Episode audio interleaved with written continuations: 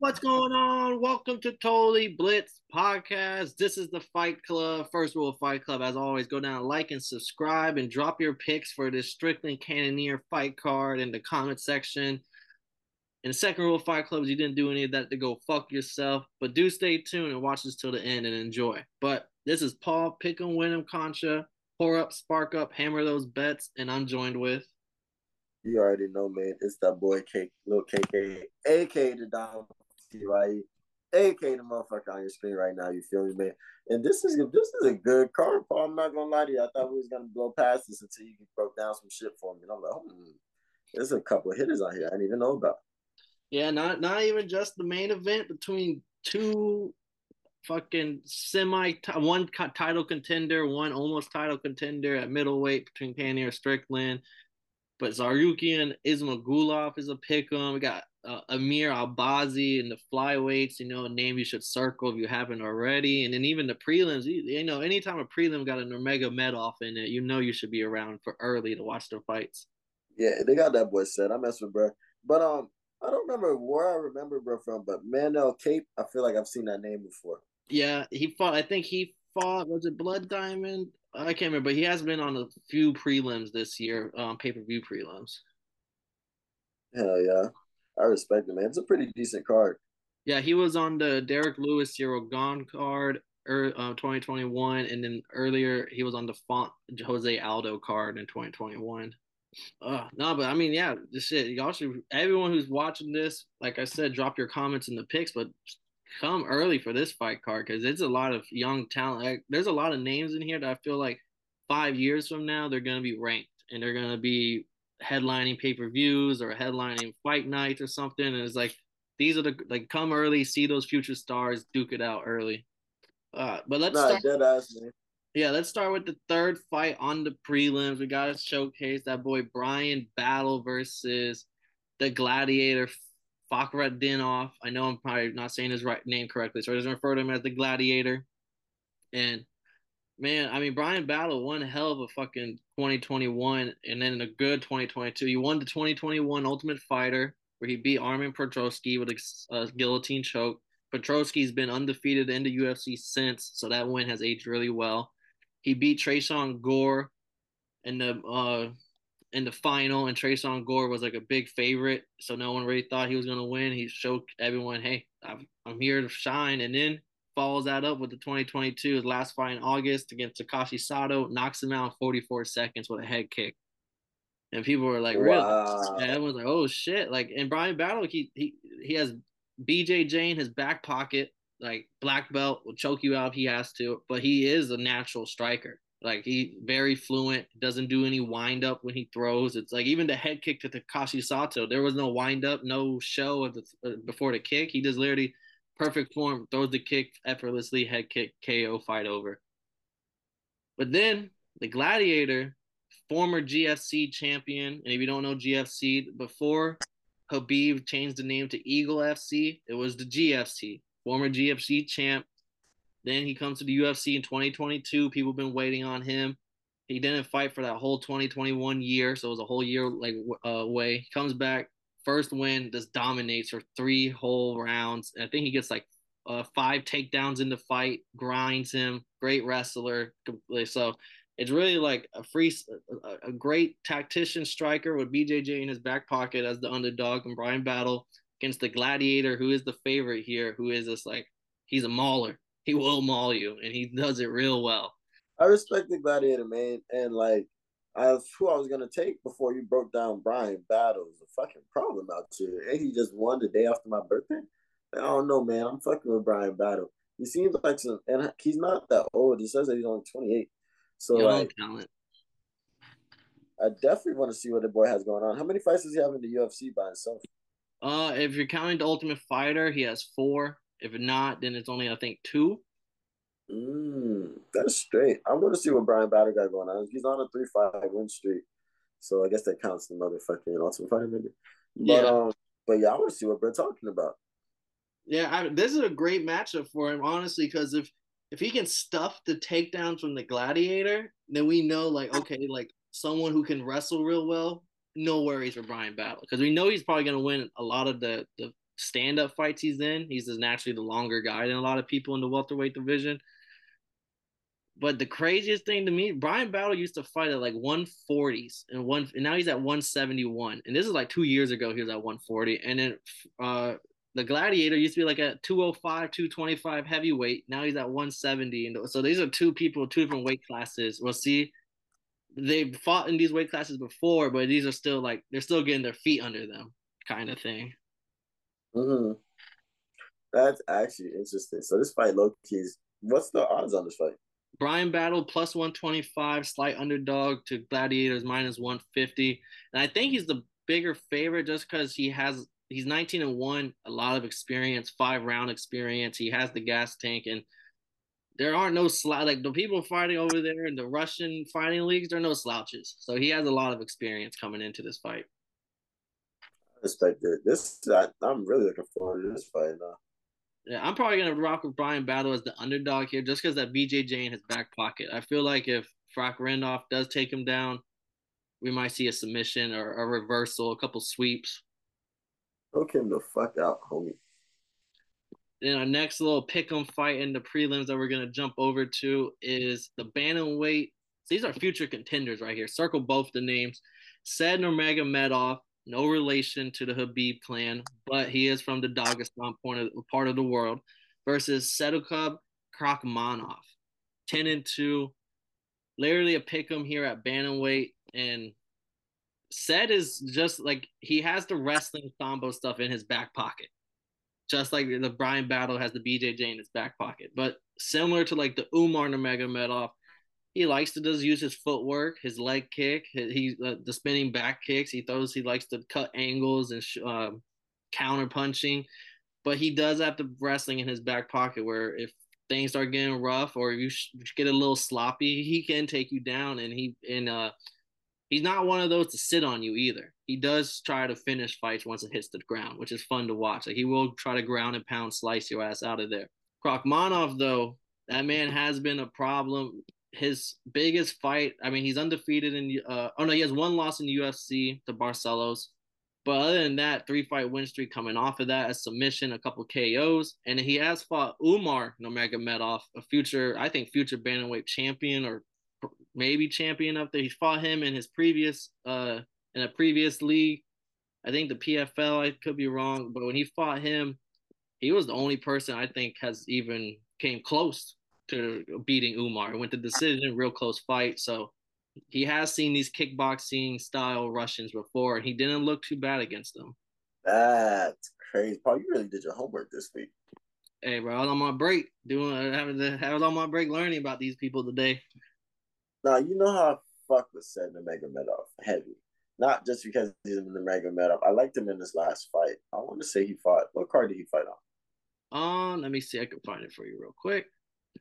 His last fight was, I believe it was this year. Yeah, he has two fights this year. He fought on the Ngannou Gane card in January. He submitted Stamann in the first round in 47 seconds. And then he, in July, he fought on the Dos Anjos card and he won an unanimous decision, three round decision against Diego Silva de Andrade. But Diego Silva de Andrade did rock him and drop him in that fight with a spinning back fist after mm. Said, Said did come back and won the fight unanimously, but it was shown that like there are some holes in his game still. He's not like picture perfect. You can still hurt him. Oh. It, it kind of reminds me of the Yan and Megamed fight because the Megomedov does like to fight off the back foot. He'll let you come in and he'll counter you. He's good at countering, just like Magomed Ankalaev is. He also doesn't have like super KO power, but he can he's more technical than he has power. His technical shots will add up.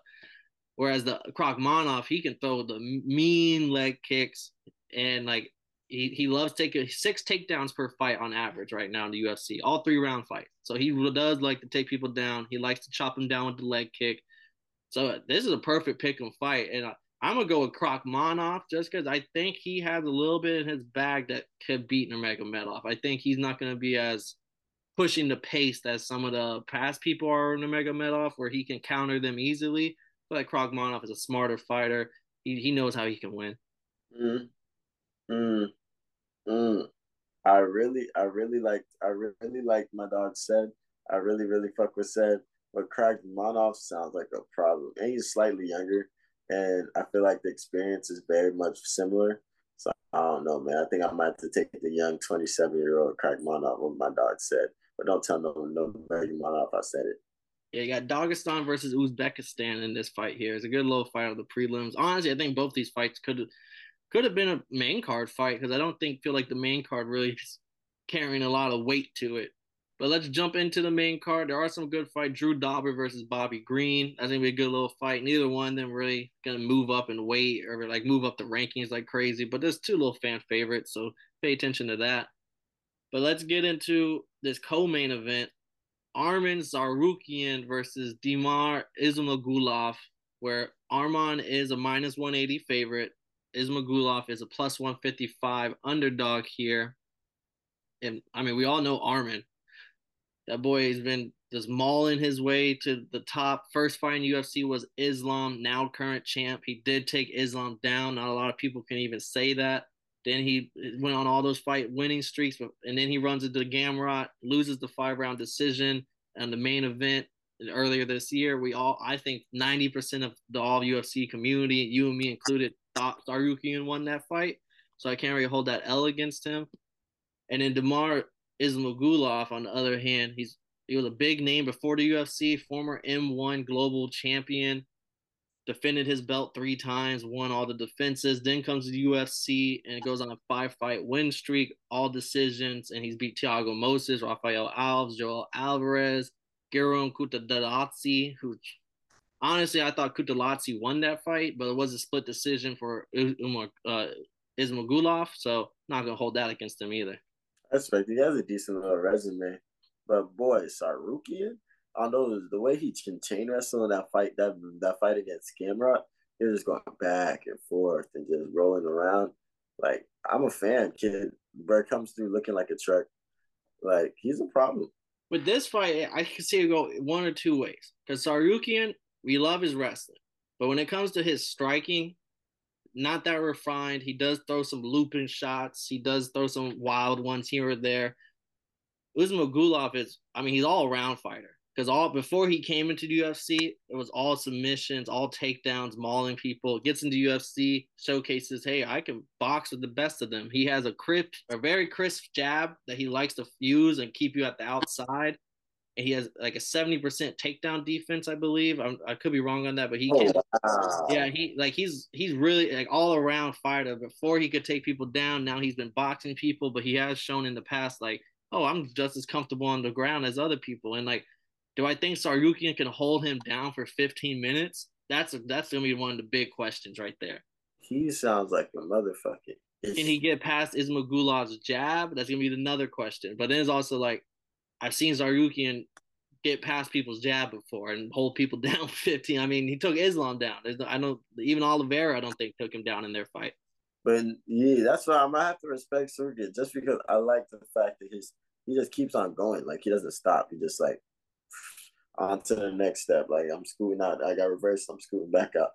I got to do a half set. I got to wizard. Like I got to reshoot. I got to take another shot. Like damn. Like I just love the way he fights, and I want to see. I want to see if that was just because Gamrot, like it was wrestler versus wrestler, or motherfucking. I want to see what he'll be able to do. So I got to take Tsarukyan this motherfucker. I'm gonna go with the underdog here, Ismagulov. I think so. I, I, my guts tell me Tsarukyan because I also have been fucking with him heavy since that Islam fight. I thought he's he's legit. I think they're both legit. And like one, this is a fight where whoever wins to like the MMA fans, not the casuals and stuff, they might be like, okay, that's like this is a big fight to see who is actually gonna be like a title contender one day. Because there's a lot at risk in this fight if you lose because you're gonna be you're gonna have to go a long way again before you get another co-main event or main event. But if you win this fight, eh, you're gonna get all your flowers. Mm, that's fine. And somebody has to win and somebody has to lose, man. Yeah, so I'm going Islam I think his jab from the outside. I just feel like he's he's gonna win on decision just by doing a little bit more damage because he's gonna do more damage standing up. That's facts. Then our last fight is Jared Cannonier versus Sean Strickland. Both of them minus 110. It's literally a 50-50 fight on the betting odds right here. A little nugget. Yeah, Jared, oh, my bad, Kev. Uh, say what you gonna say. I was gonna say Jared Cannonier. He lost to Israel Adesanya in his last fight, former champion, champion at the time. And Sean Strickland lost to Alex Pereira on the same card, and Alex Pereira is now champion. So it's like both of them are coming off pretty good L's. I mean, you can't hold anything against them. I think that's crazy. I think that's crazy. I think that's crazy that them boys is both on the motherfucking um. I think they're both on the same. They're both um after just fighting on the same card that they're fighting each other. But I think it's crazy that's a them because like Sean Strickland is cool. He's crazy. He's kooky. He's that dude and everything. But at the end of the day, motherfucking Cannonier has the power. He he he was losing to Brunson. You can say that, but then he's but then he hit him. He caught him. Was it an elbow that he caught him with, or was it yep. straight up um? And it was elbow. He caught him with the elbow, same way how Izzy caught Brunson with the knee. Paeta front the fucking kicked the fuck out of Sean Strickland ass and sent that boy to oblivion. So like I think if Sean Strickland gets caught, and especially in a five round fight, if he gets caught, this fight's over.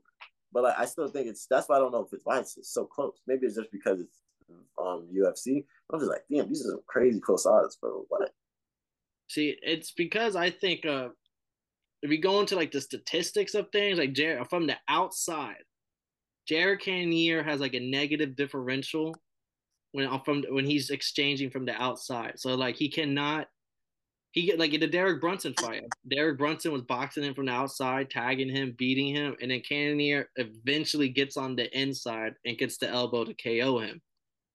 And Sean Strickland, he's an outside fighter. He, they like to call him a jab merchant because he all he does is jab people from the distance. So it's like I see this probably going two ways: Sean Strickland winning by decision, or Jared Cannonier in the fourth or fifth, or maybe even the third round, gets on the inside and lands a shot that Sean Strickland's not gonna be able to overcome, and then it'd be like a KO TKO. So it's really like, do I, uh. do I think Strickland's gonna be able to keep it at his distance and not let Cannonier get on the inside, which Strickland does well against other fighters. But then at the same time, Jared Cannonier has shown that like he's been he, he can lose fights. Like he's okay with losing the battle if it means he can win the war. So he'll give up a round here or there to eventually get on the inside and land that one shot. So it's like, what do I think is gonna be more likely here? The one shot from Cannonier that's gonna change everything, or Sean Strickland jabbing his way into another five round victory? Yeah, I was about to say I don't think Sean Strickland has the power to do something with Cannonier. Yeah, I mean it, it, that is like Strickland never. I mean he's he was formerly a welterweight. Uh, he fought Carmelo Kamaru Usman. He fought Tom Breese, uh, Ponzinibbio at welterweight. Then he moved up to uh, middleweight because uh, there's there was like his whole camp would just be cutting weight, no training. So then now that he's oh, at wow. now that he's at this weight class, his power is not as strong, of course, but he does he doesn't have to worry about weight as much. He can train all that stuff. He's been a better fighter. He seems more comfortable here. Bro, imagine six straight weeks of cutting weight. That sounds tragic as fuck. Yeah, I mean that's why he did that. He said, "Fuck this! I'm gonna move up." And, I mean, I mean, after moving up, he went on like a fight winning streak too, so he can't really say anything bad. I see the difference between me and Sasha. I would have quit. I was what? six weeks of motherfucking cutting weight. Like what the fuck? Um, fuck y'all. I'm out. I'm done. Nah, man. You gotta you gotta have some real real love for the sport. Bro, I'm not eating sleep again, bro. I'm fucking. I'm gonna start driving trucks. Like, oh no, Sean Strickland said if he wasn't in the UFC, he'd be murdering niggas. So I understand. So I, I maybe I understand. He said it was like this and murder motherfuckers. He made the right choice. No cap. I mean, he did try Izzy. I don't know if that was the smartest. Hey man, he, he, I mean, he did. He, he that shit aged perfectly when he was saying Alex Pereira whoop your ass again. that shit aged perfectly. Hey, hey, fuck that nigga, man. Hey, hey, hey I hope Jared Kennedy slaps the shit out this dude. Dog. He he really talked that shit on Izzy, and then it came and it came true. Uh, and uh, Sean Strickland had a great little interview before on like pre-fight interviews at the press conferences where uh, he took a question from that boy Alex Burhan. I think he's an MMA journalist. I follow him, a cool dude, and he was like, "Hey, yeah, oh yeah, I have a question like you." And then he starts before he's like, "Hold on, is that a video game tattoo on your arm?" He's like, yeah. He goes, oh, I. He was just like, oh, why did I pick the guy that I know don't get no pussy? and then like a woman reporter was like, oh, he's married, and she was like, oh, you're married? Does, does she like video games? He's like, no. He's like, where do you meet her? Like World of, World of Warcraft singles mingles com. Like I was like, damn, like that's a 10-7 round. Sean Strickland whooped that boy ass. Don't get my nigga said, I want to have to pick the nigga that don't get no pussy. Nigga disrespectful, dog. uh, I, I mean, this is a hard one. Like, if all my betting audiences, I would tell you, like, take two bets. Cannonier by KO is probably some plus odds on it, and Strickland by decision probably has some plus odds on it. Either way, you're gonna walk. Like, those are the only two options here. I think. I don't think Cannonier is gonna win a decision, and I don't think Strickland's gonna get, knock out Cannonier. Like, come on now that don't, the Strickland got BJJ in his back pocket. I don't know if he's going for a sub. No, well, that's the crazy thing. Cannonier, he fights better against wrestlers because the wrestlers have to sh- get close to shoot those takedowns, and he has good takedown defense. And then once you get that close, it's like, oh, you fucked up. Now, now you're in my my strike zone. Whereas Strickland, he doesn't really like the rest. He will stand up. That's where most of his bread and butter is at. So I'm I'm gonna go Strickland, even though I do see a Cannonier KO very possible. I just think Strickland, especially coming off that Pereira loss, where he got the left jab that put him into oblivion. I think he might come out a little bit smart, but it's also Strickland. He's a he's dumb, so he might be like very prideful and try to exchange with him. But I think he might just jab his way into a fucking uh, decision win. Wait, so wait, Pereira didn't kick the fuck out of him? He no, jabbed? He hit him with a, a, simple little left jab. That is that was it for him. I might be getting that shit confused with Chito Vera, but I might that might be what happened because we didn't live stream that one, did we? No, I remember when that fight happened. Oh no, I remember when uh, that, because the big thing about it was like, let's look how crazy Pereira's power is. Like he hit him with a jab, and like that's all it took. Like and it was right on the chin. It wasn't like a wind up. It was just a perfect thrown jab on the chin, and then he just like oh and then he hits with a right hand over the top that is like completely like bye bye Strickland. Disrespectful. Are you going Cannonier? I mean, we're gonna be like I, I don't yeah, think. For sure, for sure, all right, so we're gonna be split on the two main events here. Let me make sure I write that down. They didn't pick Tsarukyan can't be trusted. And the other one, I will say, anyone like real hardcore MMA fans, I know there's not a lot of flyweight fans out there. There's a lot of people that think flyweight should really just be cut from the um, rankings, not rankings, but weight classes, because there's not many fighters or not many notable fighters to really care about the division. But the third and last fight, right before the co-main event, Amir Albazi, 15 and one, legit. That boy, like BJJ, black belt, he'll choke you out. He got hands He's minus 440 on the fucking picks. You don't ever see minus 440 odds. Like, we didn't break it down because we all think he's gonna win. He should win. He probably will win. But the circle to name Amir Albazi will see him sooner or later fighting for a belt. We'll see, man. But this is gonna be a fun card to watch. And it starts at like the prelim start at four, right? Yeah, four o'clock Eastern and main card seven o'clock Eastern. Set your clocks. This is gonna be a vibe. Yeah, I bet you I won't speak for this one, even though I'm gonna be at the house by my motherfucking self. I'm gonna be at work, but I will be streaming. I have a coworker who's a big UFC fan. I found out he follows the podcast. He listens to episodes. He fucks with us, and uh, his that I, I know me and him probably gonna be watching these fights in the back room for a lot of the day. Nice. I'll let you know. I'll let you know when when Cannonier sleeps Strickland. Oh, I'll be there. oh, and turn up your volumes on your TV. This is an apex. And if you know Sean Strickland, he loves to talk in the middle of his fights. Like he'll punch him, like, huh, you like that? Oh, come on, hit me back. Come on. Like he he talks all his little shit during the fight. So I, you know, turn up the volume when he's fighting. That boy's a, a performer. That nigga said, You like that? Head ass. But we gotta wrap this up. You don't have to go home, but you do gotta get the fuck out of here. This is this has been Totally Blitz podcast, the Fight Club edition. We broke down UFC Fight Night Vegas. I'm not sure on the number, but Strickland versus Cannonier. This has been Paul Pickle Wyndham Concha. I was joined with Kev Waterboy, street enthusiast, street fight enthusiast, Savoy. And if y'all didn't know, well now y'all know, motherfuckers. Nah. got a problem with being problematic. Ready for electrostatic. Don't you step into this box if you're not batting. Then my gang got tools, you could call them boy crap. Man, this gang got rules, man. You better watch your passes, this ain't not new. Plug here, let them in. Passing out the medicines. We've been on that rock star regimen, knowing that I'm heaven sent, higher than I ever been.